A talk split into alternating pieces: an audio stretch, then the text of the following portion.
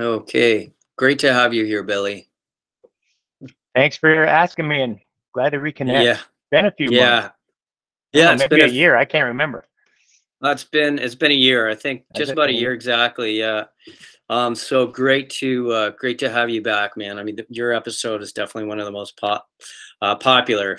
You know, like we've been throwing emails back and forth about um, you know, different things, and a lot of people have reached out to to mention how much they appreciate your episode. Yeah, it's been it's been great to hear from so many people, you know, emailing, and then I've scheduled some calls with several of your listeners who've heard that episode and others, many others that you've done. But just you know, just trying to figure out a way to get past that, around that wall. I always say. Yeah, yeah, yeah. Getting over that wall. hmm Um, well, maybe we should start with um, a question around stages, uh, different stages of get feeling better. And um, I know that that one for me was um, belief, all the doubt that runs with it. Like, is this is this real? The strong belief in, of course, uh, Western medicine, that diagnosis. Um, but there's there's other stages like um, auxiliary practices say you know meditation working out dieting. You know we we we both went through that. Hmm um what is it what is it that i mean there's the belief but then I, I mean i know there's something there's something more to it than that. And maybe i'll throw you the biggest question i have here. And it's kind of i feel like it's kind of going right to the heart of it and then i'll let you speak. Um so it's been said that um as we as we're um when people speak about uh, approaching tms by coming at it from the periphery so by focusing on committing to you to your life to your life's purpose to who you are um it's been said that without a strong purpose for our life um, that once we do start feeling better when that happens that it's possible to recede um, because our purpose isn't clear. And what happens is the pain is the purpose. And that's what we got used to for a very long time. And so who am i without suffering without physical pain?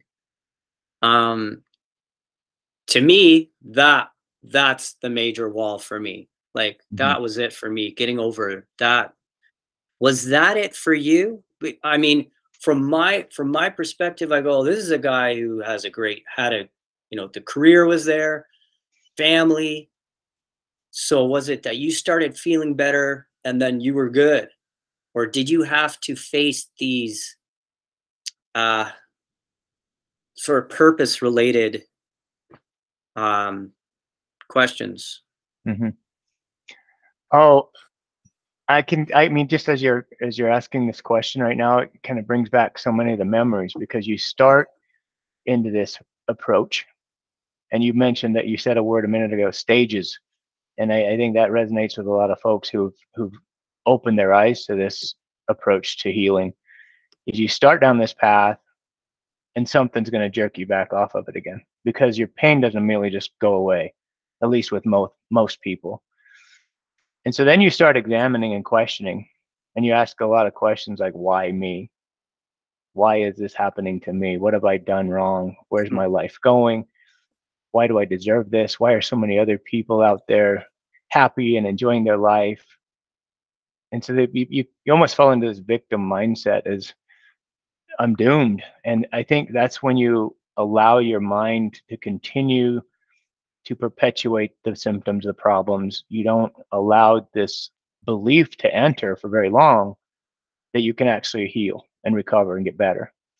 And so many people start identifying with their condition, their pain, their symptoms, whatever it might be. It just becomes their second nature almost. And the belief is something that's the hardest, the hardest thing to accept. And I'm not talking about just a little bit of curiosity belief. It's it has to completely envelop your entire mindset, your spirit, your soul, everything. Because there's not a shadow of a doubt.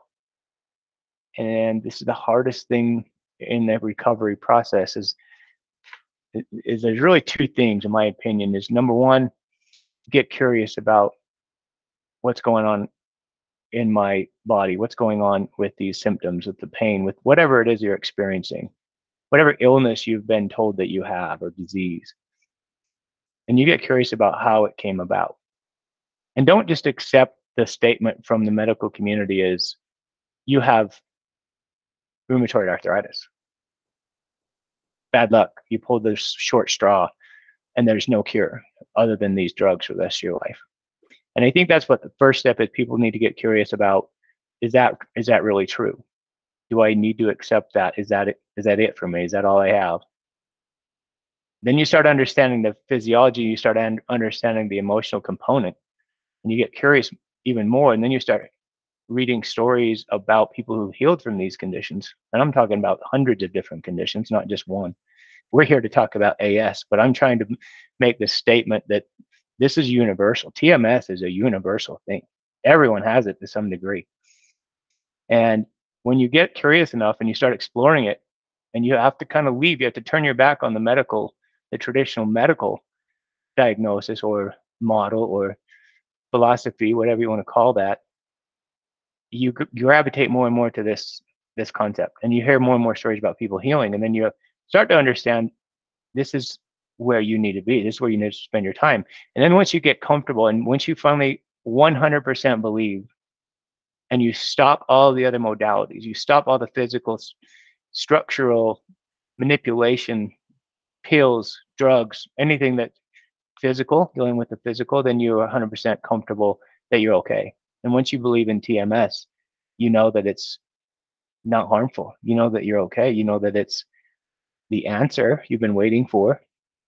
And that gives you the peace. And then you stop looking at it. You stop looking how to treat, how to cure, how to heal. And once you stop looking, you heal. and it it's hard for people to accept that. It's very hard because I know I've been there. I've, I've been in that situation where the pain was so overwhelming that you're always looking at the pain. You're always wondering how bad is it? Where is it? Is it coming back? Can I move? Can I do this? Can I lift this? What this doctor said, what I read on Facebook, what somebody else told me, what this test result showed. And you're continuing to bombard your mind with all these reasons not to believe TMS. And so I tell you, it's the hardest thing to turn your back on all those all those things, but once you do, you're on your path to healing and it could take sometimes only hours or days for some people because they they have that strange ability to believe something so quickly and adopt it and no no questions asked. Some people take a lot longer. The analytical mind takes a lot longer. The people who question everything and try to do everything perfectly. And that's that's how it was for me. Is i was looking for a recipe an answer a, a, a step-by-step manual of how to get better. And after getting better, I realized that was the wrong approach. And if I could have just went back to the old me and said, stop thinking so much, stop worrying about it. And I always use the analogy if you cut your hand really severely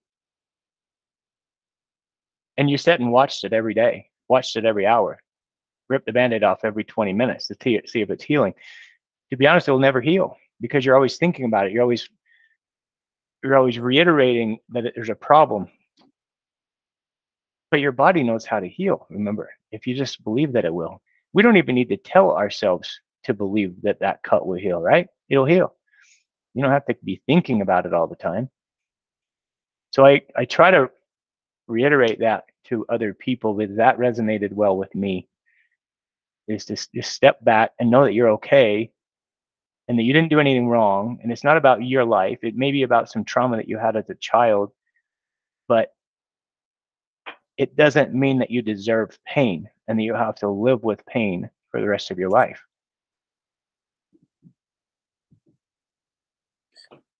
Where does where does the real healing take place?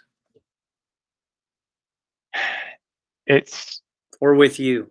It's deep. It it it was a life changing experience, and I'll always tell people that I'm grateful to have gone through it. Although at the time, I would have never said that. I would have said I'm, you know, it, it, the worst experience you could ever ask for. I would tell people you you don't want what I have. This is the worst disease anyone could ever consider.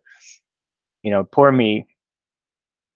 I learned so much about the mind, the mind body, that it's all interconnected, that we've strayed so far away from how to treat, how to take care of ourselves, how to just nurture ourselves, to take care of ourselves. Um, the the way you talk to yourself is critical. The, the amount of negative emotion that we sometimes dump on ourselves is it's going to come out if you just continue to do that. So if you're always thinking of what's wrong in my life, what am I worrying about? What do I hate? I'm worried about what I just said or what I just did, or I'm worried about what's going to happen next week. I don't want to do this meeting, or I don't want to go to this Christmas party. You know, you're always thinking negative you do that long enough, it's seriously, it's just like the teapot boiling over. You you you will have some condition, some Ill, illness, some problem, and it's it can be something maybe as common as a cold, as a, the flu, as something you know as serious as cancer. If the elements are right, the conditions are are bad enough in your mind. So to heal and know that you are in control of all these things once you finally figure that out and once you understand that it's it's how you think it's how you perceive the world around you it's your emotional makeup your health is you you take on a completely different lifestyle. And then you know and you understand that everything is is under your control and you start feeling negative or you start getting anxious or you start understanding that oh man I, I can feel this. I notice this now. I'm upset about something. I'm breathing heavy. I'm i'm tight. My shoulders are tense.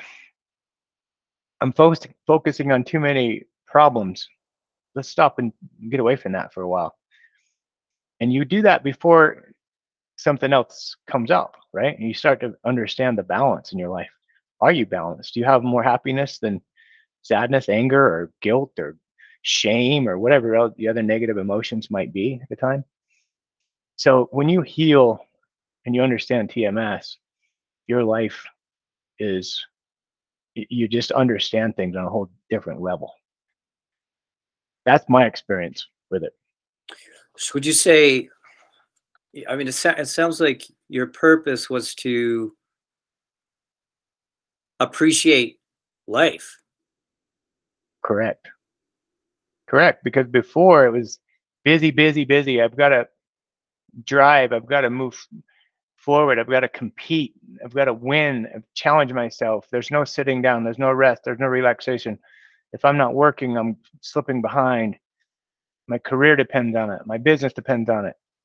What are other people thinking about me? That's kind of that way I was raised. And reading a lot of books and hearing a lot of stories that I do now, you know, different awareness of of people and health. It's just, it's it's just a like I said, a different understanding. But you you start to understand where how people might have developed their conditions all the way back from their youth, all the way back from traumas that they they picked up as a child. Maybe they were shamed a lot. Maybe their parents always pushed them to do better. They weren't good enough. They weren't winning at everything. And that carries forward. That stuff is buried in your subconscious mind. But again, that's that's adding to the pressure cooker of whatever you're carrying around. You're just you've repressed it. Those emotions are there, but they're repressed. And one therapist that I worked with when I was in my early to middle stages of recovery told me that I have a natural state of being anxious and tense and hyper aware, hyper alert. And the way she said it to me made so much sense because I didn't even I didn't even realize it.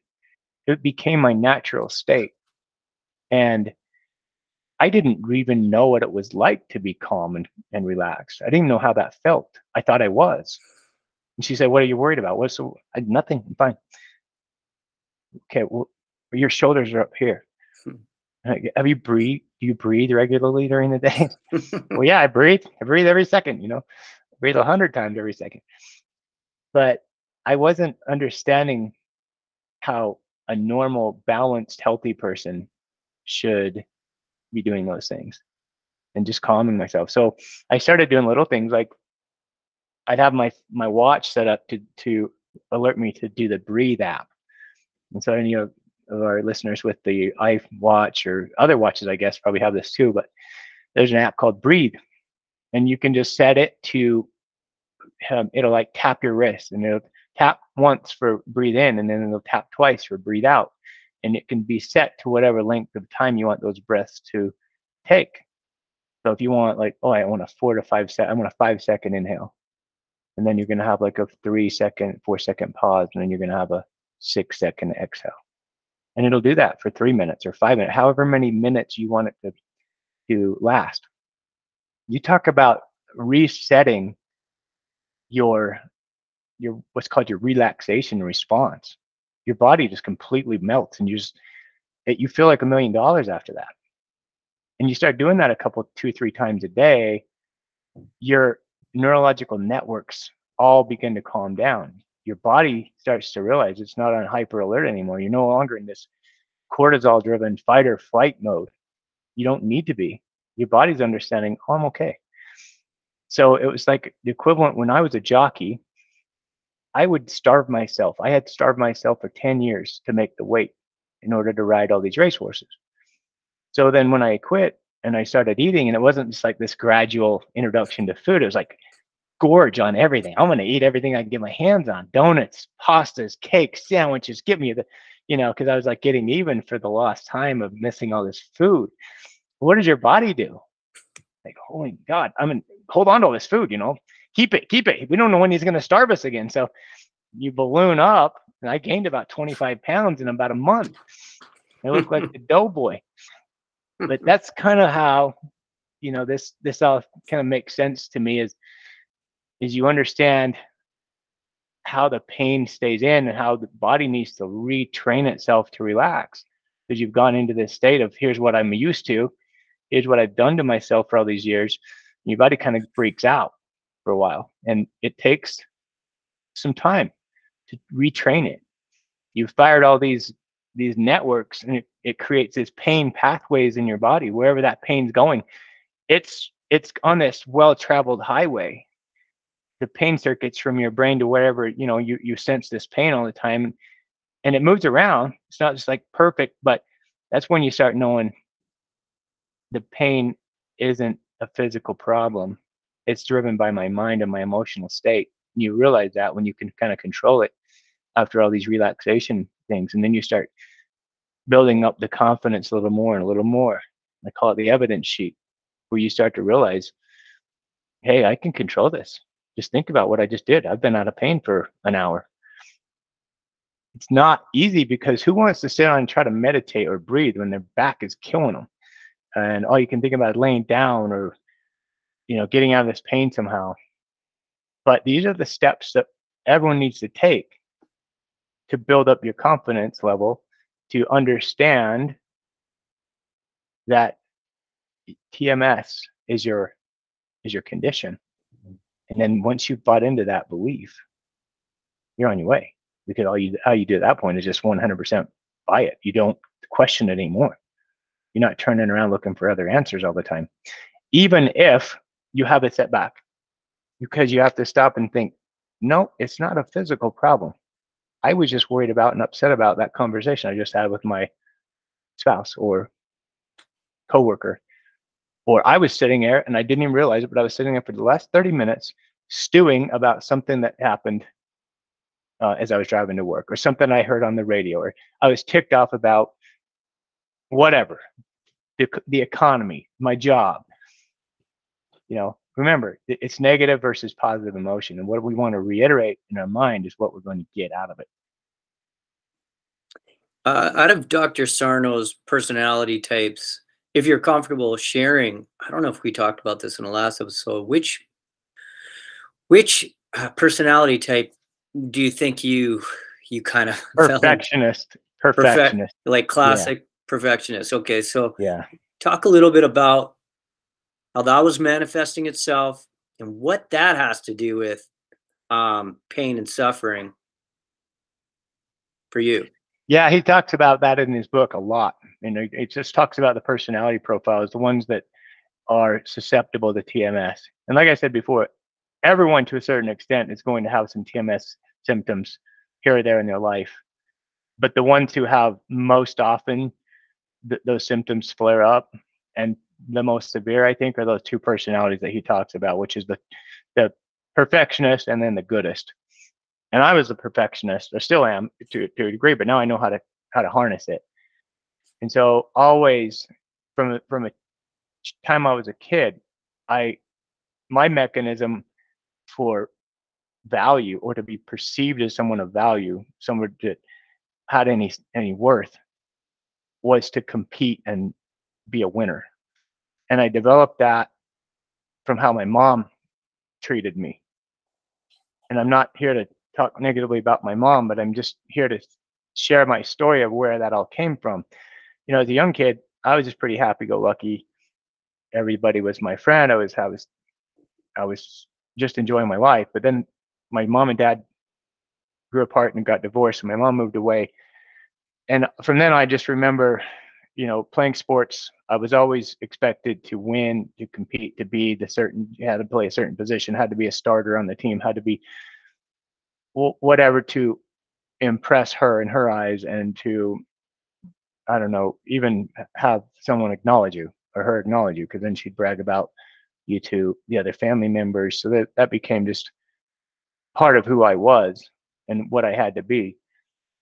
And that carried with me the rest of my life and always competing and, and feel like when I failed, I was worthless and what might other people think of me and shame.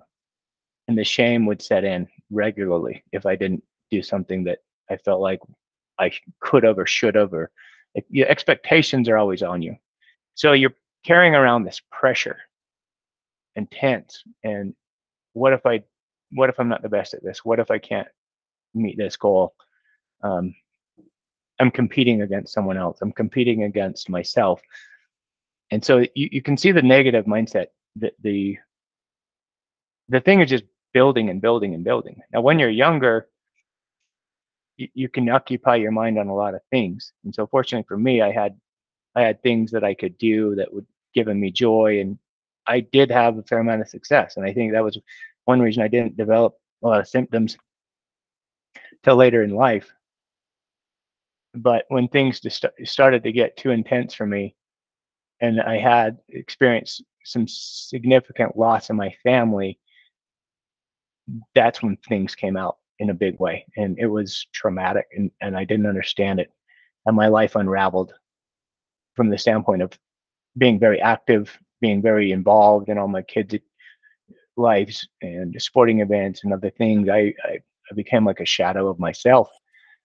I didn't like who I was. I didn't understand why. You know, I would constantly uh, pray to God, why me? What are you? Why did this have to happen to me? I have so much more to live for.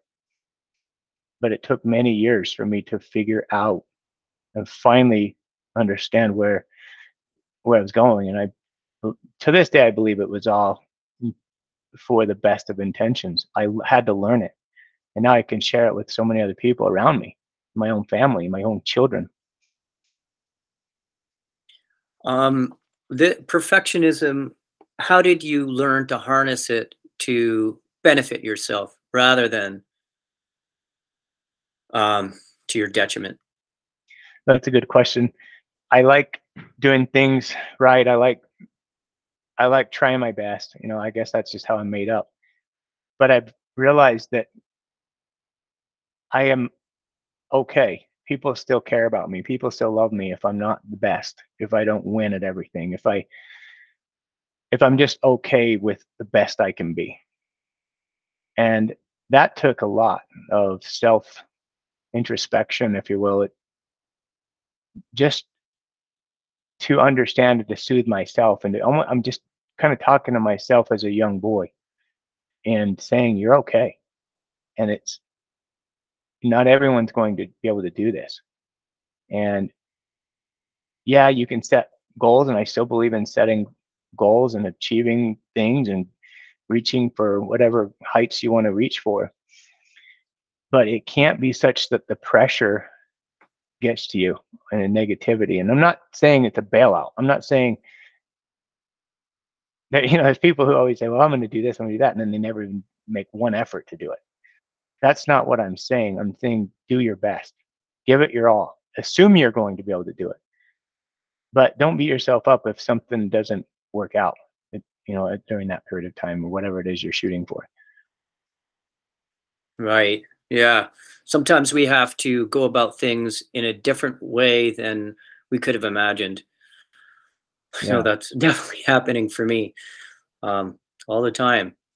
And uh, yeah, I have to forgive myself, but keep on keep on going. You know, right? No, I'm doing my best. It's really a great attitude uh, to adopt. Um, let's uh, Are you afraid of pain coming back? Yeah, that, that's an awesome question. And I was curious about that when I was reading all the things about TMS and Sarno and the other doctors that I read their work or even met with and said, well, maybe I'll get better, but what if it comes back? Because I think we're conditioned to think that you hear these terms like remission, you know, you hear these terms like well, I had cancer and I'm in remission. And so what that tells you is you're temporarily okay. It doesn't tell you that you recovered, that you you conquered it, you're you're better, you're permanently healed. Those are the terms I like to use now because once you get across that river, once you realize that you control all of it and the whole the whole reason that you were experiencing it in the first place was your own doing then you understand that you you don't ever have to go back to that ever there's not like question of maybe i'm going to have pain again or maybe i'm going to suffer during the healing stage early on when you haven't fully adopted this belief system that question enters your mind a lot. But now even if you have some tinkling of a of something that bothers you a hmm. pain here you know your back hurts a little bit you understand why. And you don't immediately gravitate to the physical brokenness that we all do and you know think i've got to call a doctor or a chiropractor or a physical therapist. You know that that's just not what you need. So you know great examples are i, I do crossfit a lot. I, I work out strenuously three or four days a week.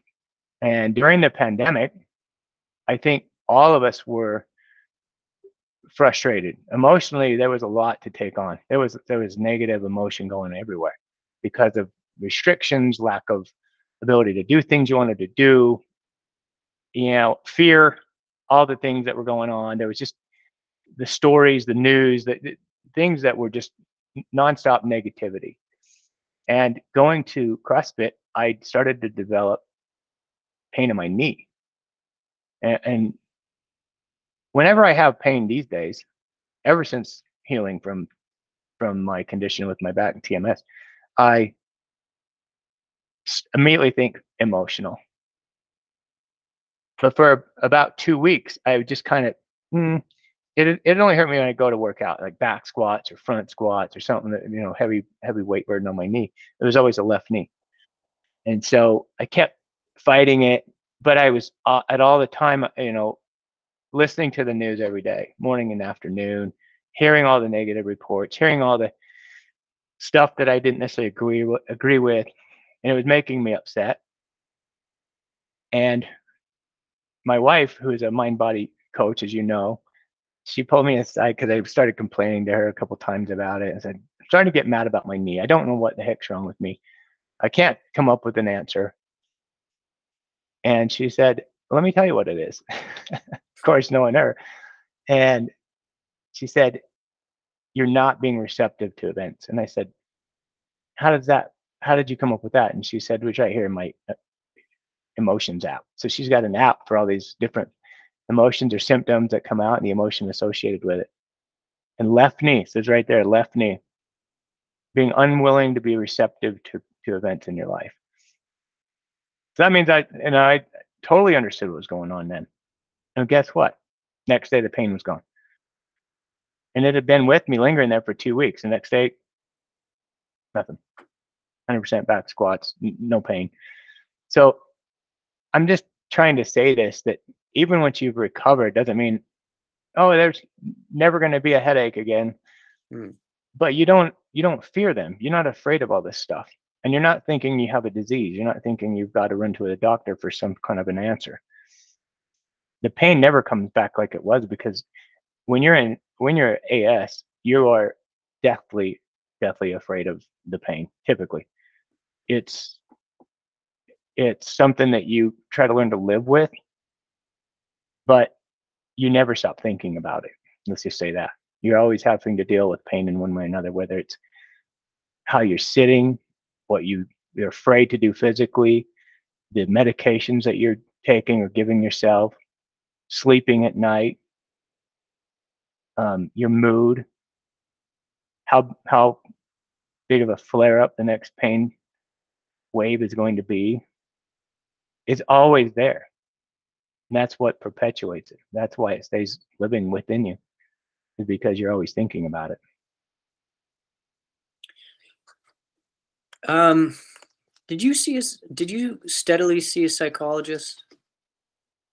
I saw a psychologist for, hmm, I'm going to say three months.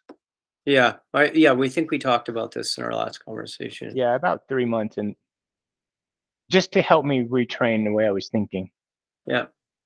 Did they do cognitive behavioral therapy or anything specific, any specific modality or? So for the most part, we talked about that, but we also talked about just just teaching me how to respond to things. You know, teaching me how to relax my body more. Talk a lot about meditation and calming approaches. Hmm. I, you know, and back then you know, Michael, I was just the same type A. I would write every word down, and they'd say something. I say, say that again. write it down. I, I got to write that down. and they're just kind of now I I see it, but I yeah. didn't then because I wanted every word to be understood and then follow that procedure. Hmm. And they're kind of you know shaking their head. No, you don't. It's not a recipe. This is not a step by step how to get better, which is what we've been trained. Hmm. And it this is a this is just an understanding. I'm giving you knowledge. And you need to take that knowledge and apply it. And and what you're doing is you're calming yourself and you're getting to this point psychologically that you know you're okay. And really that's the bottom line. That's the key. What's the trick? Once you get to that point, you know you're okay. There's no more pain. There's no more problem but it's getting to that belief. Another thing that I had was weird, but I mean, these things are, I, I have so many stories to share with, with TMS. You know, I shared with last time about acid reflux. I had that disease. Hmm. Gastro or GERD is the acronym, but 20 years I had that and take medication, high potency medication for 20 years. And then I'm I'm free of it. It's gone. All the doctors would tell me precancerous, you'll be on this forever. You your body is messed up, is screwed up. There's no cure. That's what they say. Go, go Google or search anything on GERD, and it's always the same. This is your problem. It's a physical issue. There's no cure. And I'm thinking now, this is ridiculous what what our medical industry has has done to us. The old doctors of doctors of old, I say, I'm, I'm talking about maybe middle 1900s who weren't slaves to the pharmaceutical industry treated the whole body, understood. They'd come to the homes. They'd ask people what was going on in their lives. They treat they treated the whole body. They it was a mind and the body. Now we've separated the two. So now you're dealing with just doctors. And what do they want to do? Only the body. They don't care at all what's going on in your mind. And then you so you have to have psychologists to deal with the mind. And they only care about what's going on up here. Mm. And both of them treat you by what? Medication, typically. Medication. And that's what we've come to. There's no very few doctors who apply the knowledge that both it's a it's a system. Mind and body are working in harmony together or disharmony if you have too much of these negative emotions coursing through your body and creating these negative chemicals and i mean there's a lot to it there's a lot of science behind it but the science gets buried so it gets buried because there's there's no money in treating mind body the, mo- No. the money is in the pharmaceuticals but i was saying i had this weird kind of like a growth on my finger it was so strange it was it's like it's like a wart but it was a really big ugly protrusion on my finger and try as I may, I couldn't make, make that go away. I'd put whatever it was on it. Heather had some oils. I was putting oils on. I was putting compound W. I was putting all sorts of things to try to get this to go away because it was very unsightly right on my first index finger. And it just seemed like it was growing. And so no matter what I did, it wouldn't go away. And then I just thought, you know what, maybe I'm going to apply this whole TMS approach to this and just believe that it's going to go away and believe that it's fine and quit worrying about it, quit thinking about it and quit messing with it. So I sat down and just meditated on it one day for 30 minutes. Meditated and I envisioned envisioned it going away. I could see it going away. I could see my my finger looking identical to the other one with just no no growth on it, no protrusion. And when you know it, within three days, that thing was gone. I mean, it's unbelievable just what the mind can do if you allow it and believe it. Because I believe that. And I just I meditated on a very, very, very quiet mind, no disturbances. And once I believed that and accepted that, I didn't think about it anymore. And it was gone. It wasn't, there was no more, I didn't put anything else on that. I didn't treat it with anything. So the mind is hugely underappreciated, un, unknown capabilities.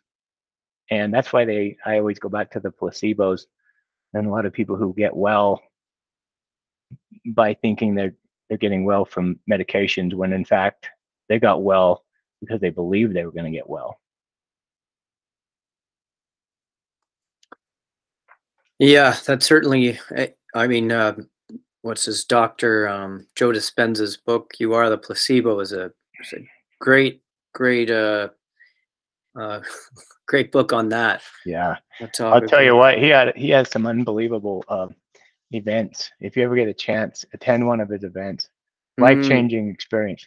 I've Heather and I went to an event in Colorado earlier in the spring, and there were thousands of people in the audience healing from all sorts of conditions. You can't even imagine the type of people. There were, I bet you, there were over a thousand people in attendance who were wheelchair bound, unable to walk.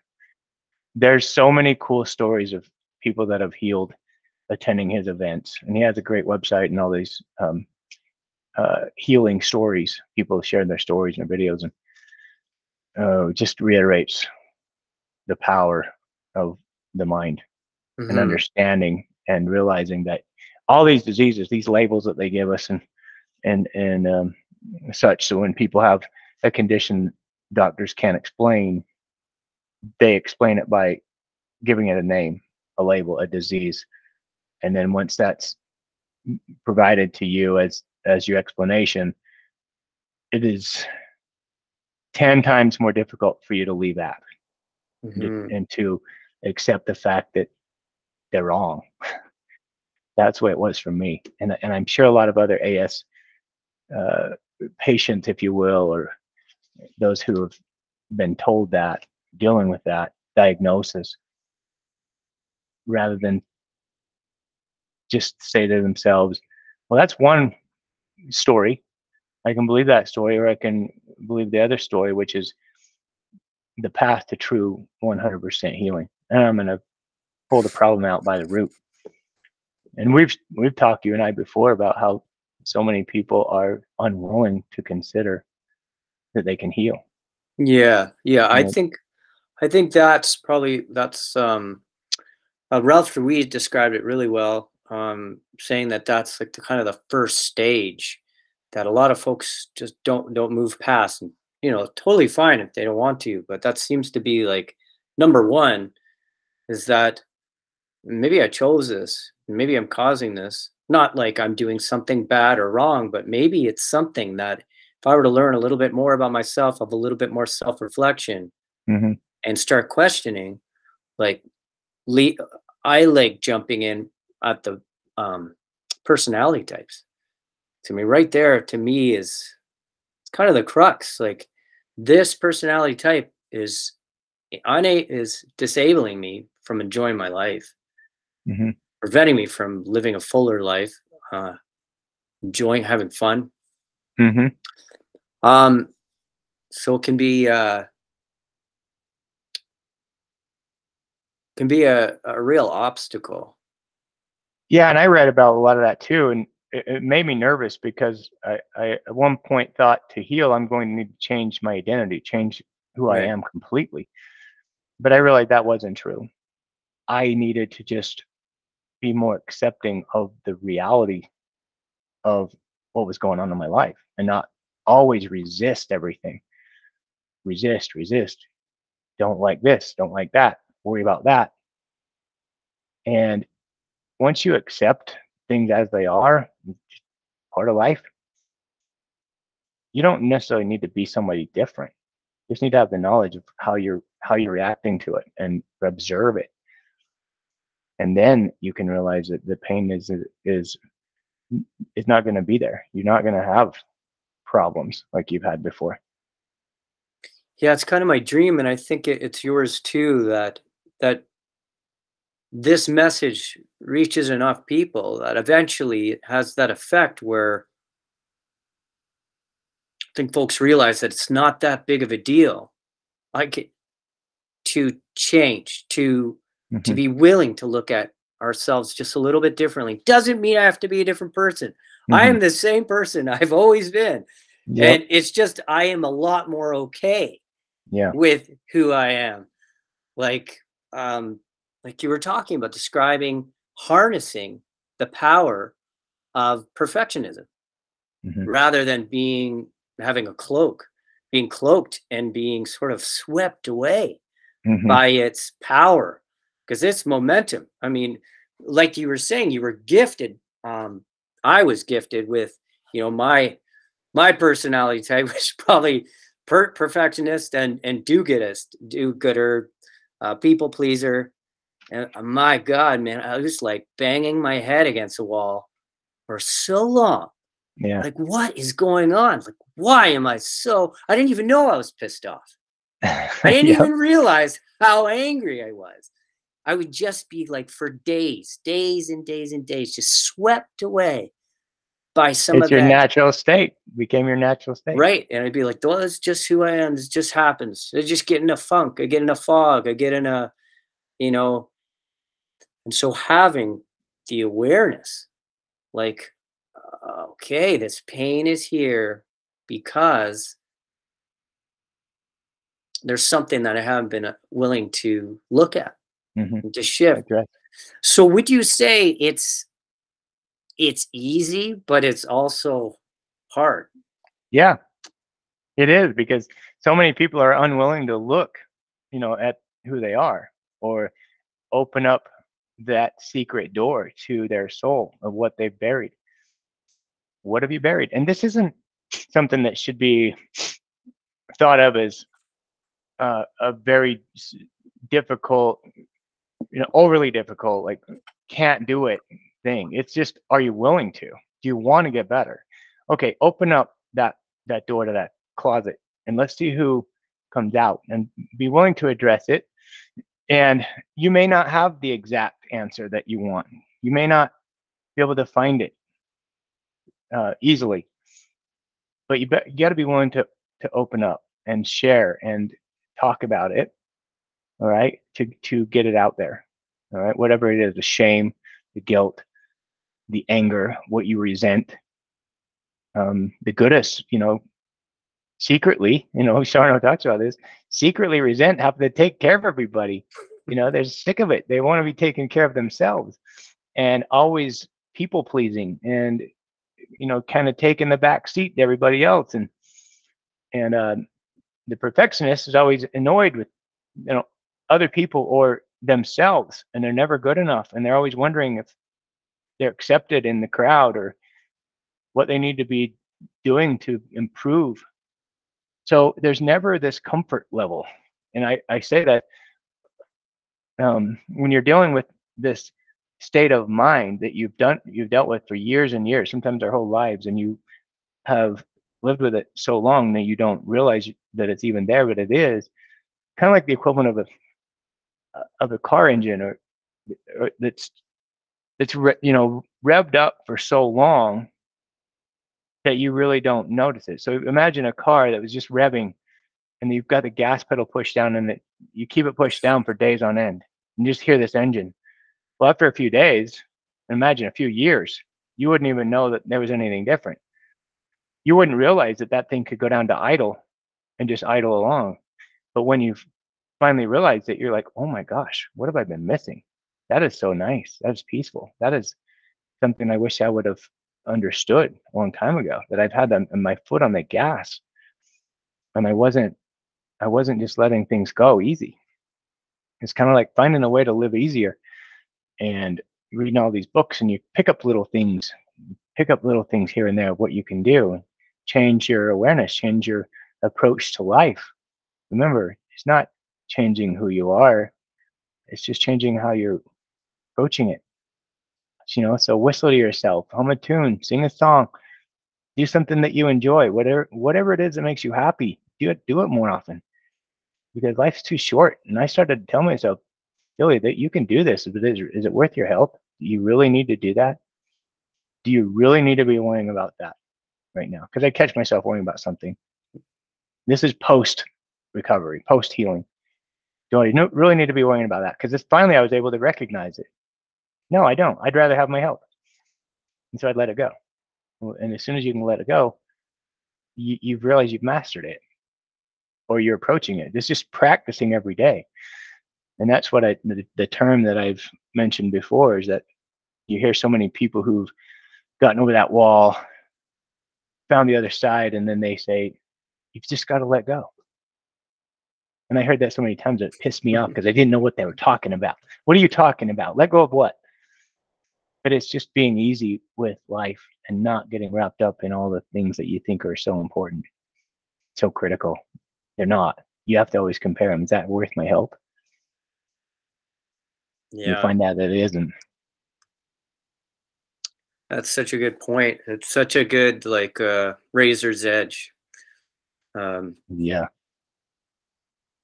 It's a hamster wheel, you know, just trying to get get through sometimes the, the pain because it, it stays there. You perpetuate it yourself. You people that are starting in this approach and listening, that means that they're they're interested. They're trying to get better. They want a different answer. They want a different approach. So God bless you all out there. You just got have to remember that you need to stay here. And when you have a little flare up of pain, don't dump all this in the garbage and run back to the rheumatologist or the therapist or the physical therapist. You know, even Sarno said it's fine to get a massage, but you don't go get a massage for the physical nature of it. Get a massage for the emotional, psychological nature of it to relax.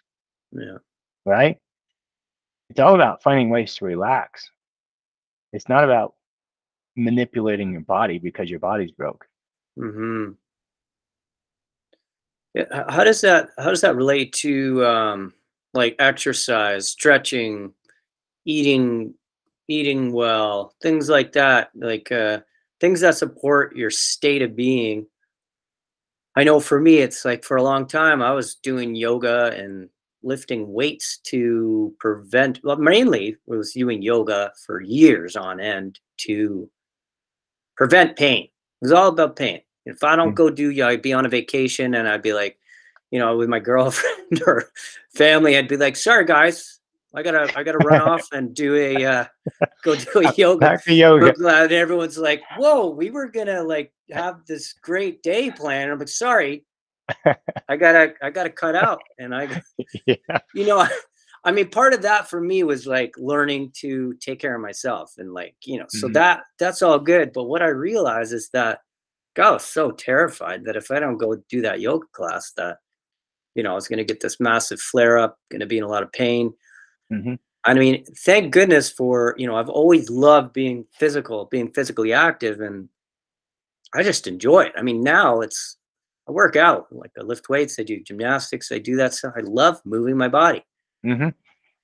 Um, do you work out? Do you, uh, I, I mean, you know, you do CrossFit, but do you do it to get out of pain? Absolutely not. It has nothing to do with that. Zero. I do it because I like it. I, I enjoy the physical nature. I enjoy um, feeling stronger, and you know, it, it just the endorphins that are released when you're doing that kind of thing.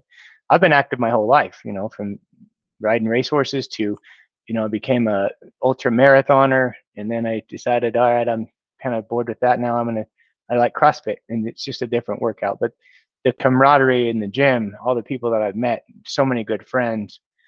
And it's just something that now I, I really enjoy, I really look forward to. And so it has nothing to do with pain. My life is is at peace. I am at peace with everything. And I don't need anything to get out of pain other than a positive outlook on life. And as as far as that goes, you can circle back to this whole thing is is emotionally based. And so what how do you get a positive attitude in life? Well, I think being physically fit helps. I think that makes you feel better about yourself. Eating right helps, but it isn't the part of the recipe to get better. I I, I went through all those steps myself. I went through changing my diet, eliminating alcohol, eliminating coffee, eliminating fats, eliminating carbs, um, I tried every diet in the universe. And I was telling one of these guys that I that I talked to on a call, another AS uh, colleague, that I said, you know, excuse my French, but I would be I would have taken a bucket of cow shit and dumped it on my head if I had to. If the doctor told me I would have going too. to help, I, I would have too, anything. Billy. Me too, brother. I would have been there. Anything they said, I would have done or tried you know, if they said, "Hey, somebody got got better by doing this," and again, if I would have gotten better from that, it would have been a placebo effect. Let's let's be honest, because right, it would have had right. nothing to do with me actually getting better. So the point I'm making is, there's so many different um, uh, answers that people try to sell, or or tools or modalities that they try to sell. So we've all been there. I think we're all guilty of buying gimmicks or creams or gels or chairs or you know braces um, whatever they might be I, I just put them all into the same category. They might make you feel a little bit better temporarily but most of that is due to the placebo effect because you think you're going to feel better. The way you get permanent healing is to understand what what it is that's causing that what it is that caused it and to change your emotional state. But you do that by believing and then letting it go and stop worrying about it.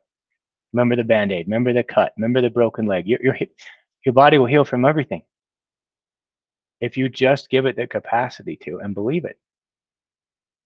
And that's the really, it's, it's hard for people to get into that mindset. It was for me. I started out reading Sarno's book and then I'd throw it away for a while because for me, I had AS. I had the blood uh, test that showed I had the images, I had this.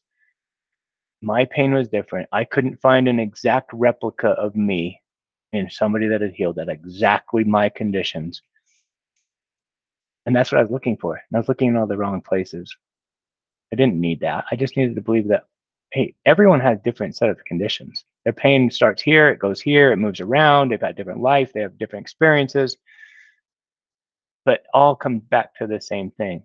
You're going to heal once you let yourself heal. Once you adopt and believe and stop questioning.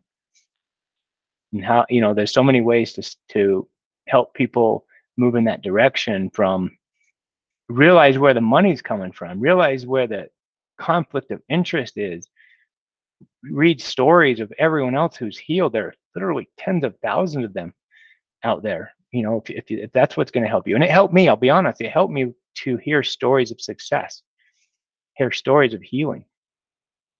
But you know what I did, Michael? I I would read a story, I would hear a story, and I would be glad for them. But then I would say, yeah, but their pain was this, their situation was this, mine is this, so therefore I can't heal.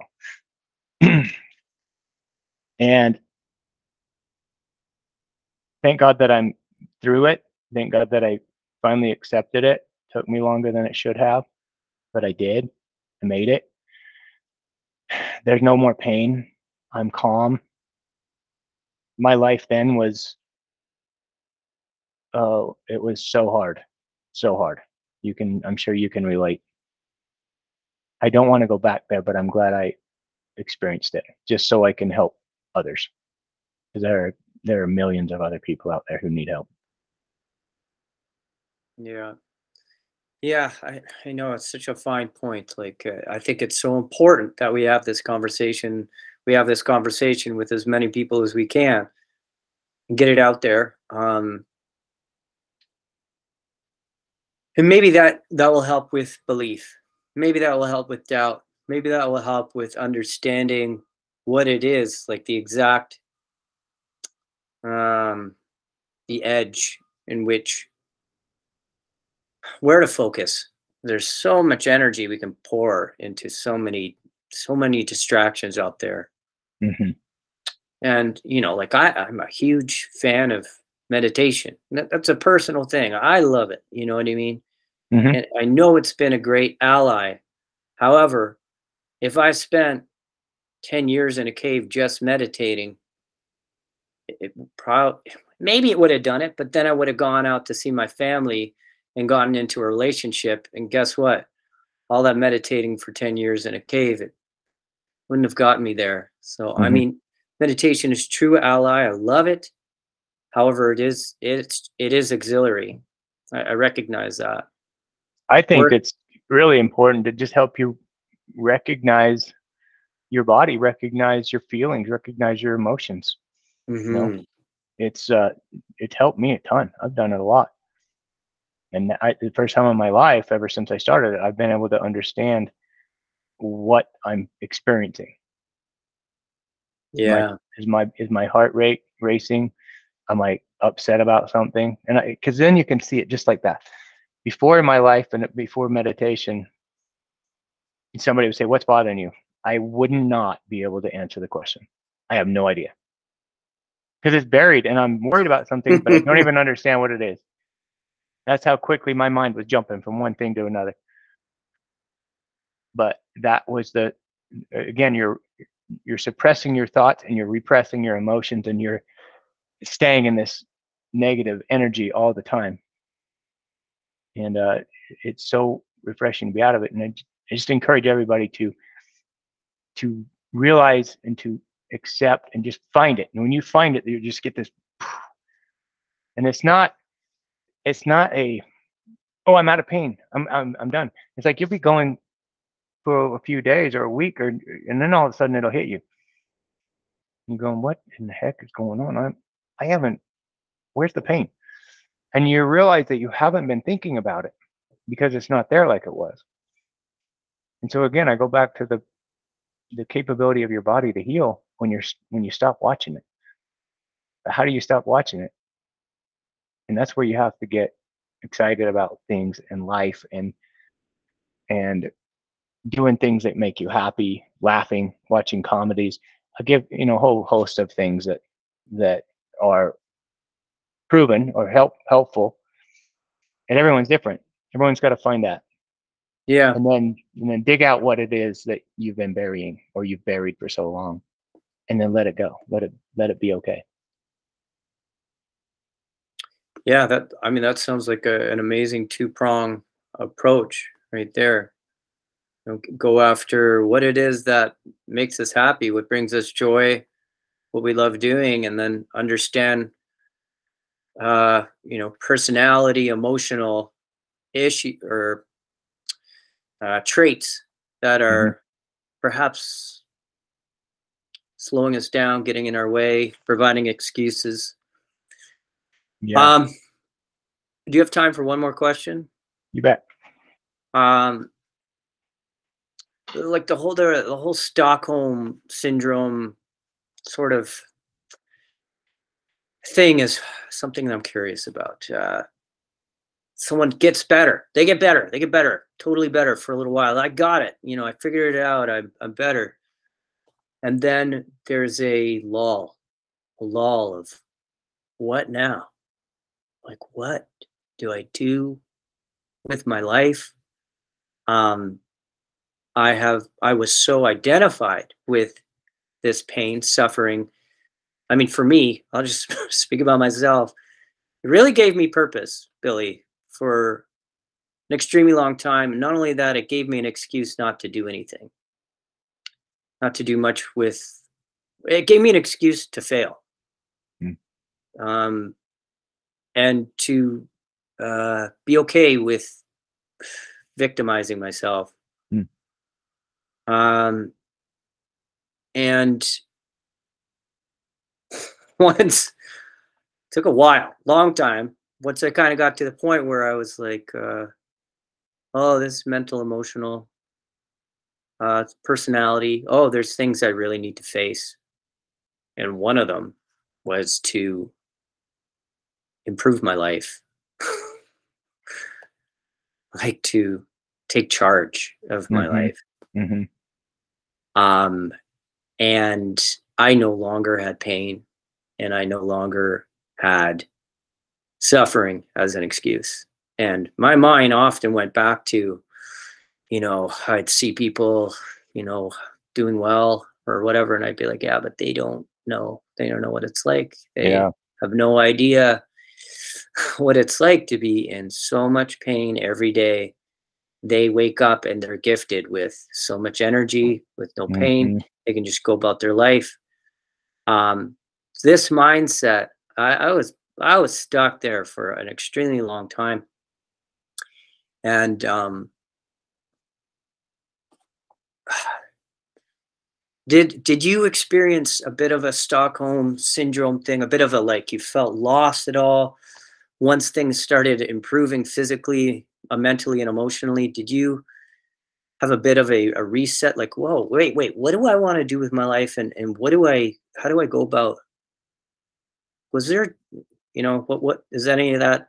So for me, I- didn't have that ex- experience per se that you did. I guess mine came at a point later in my life where I kind of already had an established career and I had all these expectations of me. I had these responsibilities. I had kids, new marriage, all, all these things that I kind of wanted to measure up to. And this this bar of who I wanted to be and, and the person I, I wanted to project, I wasn't able to hit. So when I got through it, it to me it was a restoring of my identity, who I really knew I should be or could be.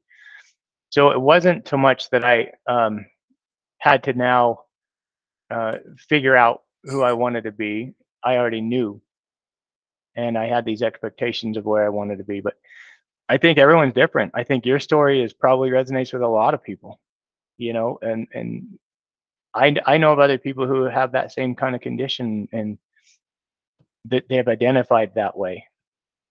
For me, it just ticked me off because I I didn't want to be that. You know, I remember going to a I went everywhere. Every day of my life was consumed with figuring out how to get better. But I remember one day going to a pain clinic. I didn't know what a pain clinic was, but I saw this drive. I was driving by one day and I see this pain clinic. I'm thinking, these guys probably know how to help me. So I call up and they schedule an appointment. Well, little do I know, all they're going to do is give drugs out, you know. oh, and I'm no. thinking, you know, hey, eh, maybe I can go in there and give get something. So I go in and I meet with this lady, and she's just, I sit down and I, say, I got to tell her my whole story. You know, I'm perfectionist. I've got a binder full of everything in my life. Here's what's going on in my life. Boom, boom, boom. I've had MRI. I've had this. I've had that. I've gone to this doctor this 14 times. Um, this didn't work. That didn't work. I've changed my diet. You know, I'm just rattling off her, and she's just standing there nodding and and, and listening to me. probably think I'm a freaking psycho. Um, and at the end of it, she said, "That's a very interesting story. I I would really like to get to know you more. Um, what pharmacy do you use?" so she's ready to write me a prescription, and that's that's it. That's all she wants to know. I mean, get me out of there, move on. And so I'm just saying, everyone has a different experience with how they handle this and how they get through it. But but for me, I was just I just I don't want drugs. I don't want. I just want to get better. Tell me the steps to get better. I don't want to be out of my mind. I want to get back to who I was and I want to move on with my life. But I was able to do it in such a way that, you know, I I, I don't look back, and I'm not the same person. You know, and it sounds weird because I just told you you don't need to change who you are, but you change who you are automatically, just from the experience that you had with it.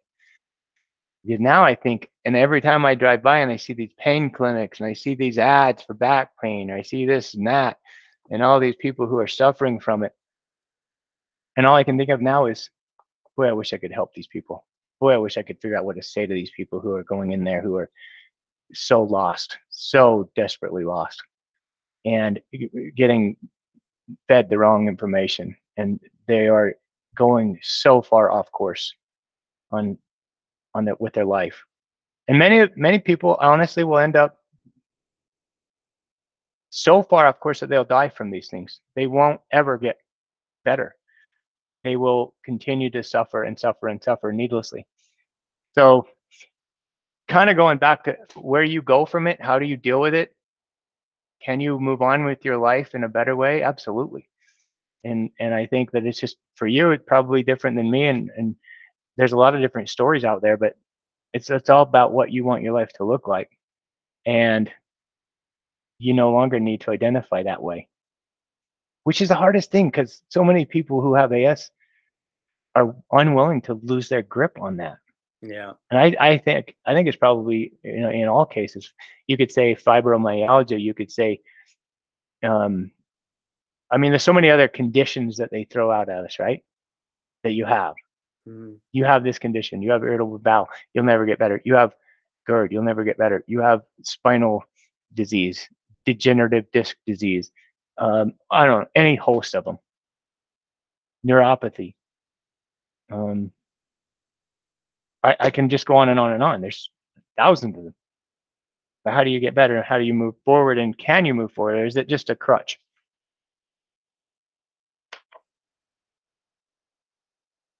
I think it's all it's all within you. It's all within your power. What you want to end up eh, your life to end up looking like. And we don't have to ditch ourselves. We don't have to be a different person. No, not at all. No. I hate the words no cure or incurable. I hate it. Yeah. I see that out there all the time. Yeah. Everything everything's curable in my opinion.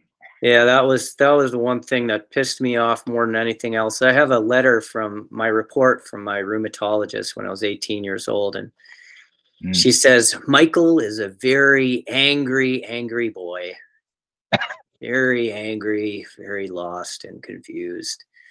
And the truth was, I was angry. I was very angry to hear that uh, that all she had to offer was that it's incurable. It's going to get worse as I get older, and I can count on prescription medicine for the rest of my life. Mm. You know, I just immediately was like, she doesn't know what she's talking about. And that right there is something that probably should be mentioned again or reiterated is if you're unwilling to push back on that narrative, you might never be able to get better. Because since you pushed back, since you you had some doubt on what you were told, gave you that motivation or that spark to think something else might be the answer. Right. And uh, just reading this book right now. Um, when anger scares you. Did you read that one, Billy? No, I haven't. Yeah. I'll Oh, you'll love down. it. Oh, you'll love it, man. You'll love it. Okay. Right up your alley. I'll write it Um, but any, it's kind of for the the goodist, a little bit tilted for the goodist, uh, but it's totally applicable to. Uh, but the thing about it is that our anger is there to is a provide a message, and that our body is telling us something. and It's usually Mhm. our intellect that goes starts messing around with it, Mhm. but it's learning to wield or uh, harness the power of anger and to follow that intuition. So Hmm. it's when we repress it for years that it comes out as rage or uh, starts manifesting itself as an autoimmune condition or chronic pain or whatever it is. So yeah, Yeah. that that anger was a was a clear indication to me. It, it was it was an ally, and I guess what I've learned is that to listen, because fuck, I was sorry for my language No, there, but I was I was I mean, I'm not trying to be right here, but the ang the the anger, the message, the intuition was was spot on. Yeah. Well, sometimes that's what you have to rely on is just kind of that internal intuition that you in in inside of you, and fall back on that. And whether that's through prayer or deep meditation or something, because I, I think all of us go through those dark times when we're wondering and looking for the answer and searching and searching and searching and going to countless specialists and professionals and spinning our wheels and going around and around and around in circles and, and never really getting any better. And how many of them actually talk to you about your emotional situation? How many? It's sad Yeah. because not Yeah. one, not one asked me about it. Not one asked me what was going on in my life. It was all about what are your symptoms? Let me check your body. Let me give you medications. Let me schedule for surgery. Let me schedule for whatever else that you need. And then also here's some products that you need to buy. And by the way, don't do anything physical. 'cause You'll, Right. you. Yeah, yeah, wreck yeah. yourself permanently, permanent damage. You'll hurt yourself. Yeah. What well, I mean, I just what what would have happened if say, you know, the person on the other end would have said, Hey Michael, you seem angry. What are you angry about? Mm. What's going on with you? Can you imagine the kind of doctor that would take and the probably the ridicule that that doctor would receive from his colleagues, his or her colleagues? Think about Sarno. If any anybody's listening has ever studied Sarno and what that man had to go through, Yeah. the shaming, the ridicule, the teasing, the you know, the the isolation from the other doctors who continued down the path of drugs, prescription, um, deal with the body. Yet he healed millions upon millions of people just with an understanding and a teaching. And uh, that takes some guts and courage. And thank God that he did because so many of us probably owe our lives to the man, you know, of what what he stood up for and what he was able to um, write about and talk about and actually help people heal permanently just by looking at things differently. But it goes back to all these old, older, uh, former doctors who who practiced it the same way and understood it. And I've talked about some of those books and the power of positive thinking, one of the greatest. And, and so many examples of people who have suffered needlessly, but it was it all goes back to the emotional state and the tension, the worry about your job or your career, or your life, and and almost without question, physical symptoms pop up when when someone's dealing with all those negative things for too long. Yeah. Um, how do you feel about calling her calling her a day there? Do you have anything else you'd like to say, Billy? I think that's pretty good. I just, I guess I'll just say this. For the folks that have that I've talked to on the phone, the ones who emailed me, the common denominator for them is always how do I get to the point of healing? How do I believe this? And so that's what I've been trying to share today is how do you find the belief? It, it's like you don't know until you get there. But that's the hardest thing for all, all of us and everyone who hasn't healed, the ones who haven't healed is is to accept the fact that you will. But to accept the fact, remember you have to get your mind on something else.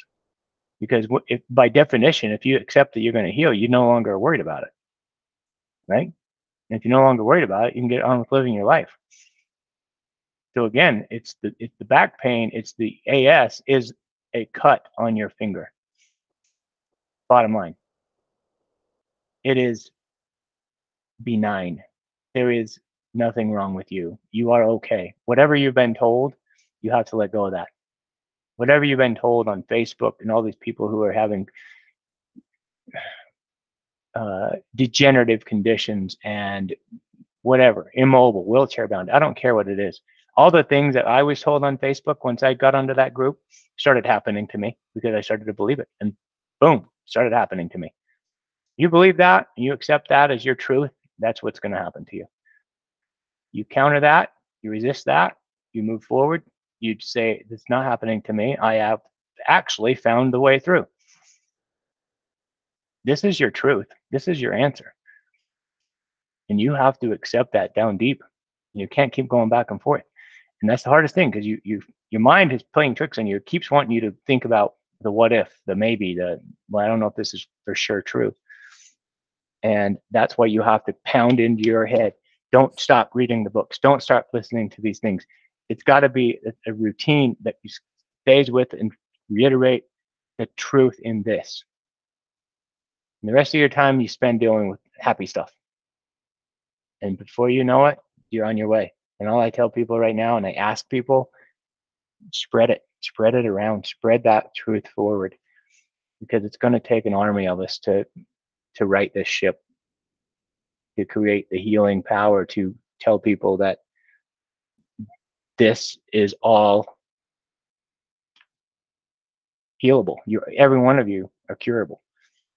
Just need to believe it, and we're on our way.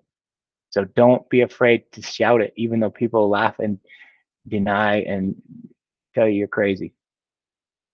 We've all heard it. That's what I'll end it with. Beautiful. Thank you so much. Thank you, Billy. Thanks for being here again. Yeah, I appreciate you having it. I appreciate you doing this. I know it takes a lot of energy and and guts on your part. So you're doing a good thing, Michael. Thank Hang you, Billy. There. Yeah, man. We'll we'll do this again.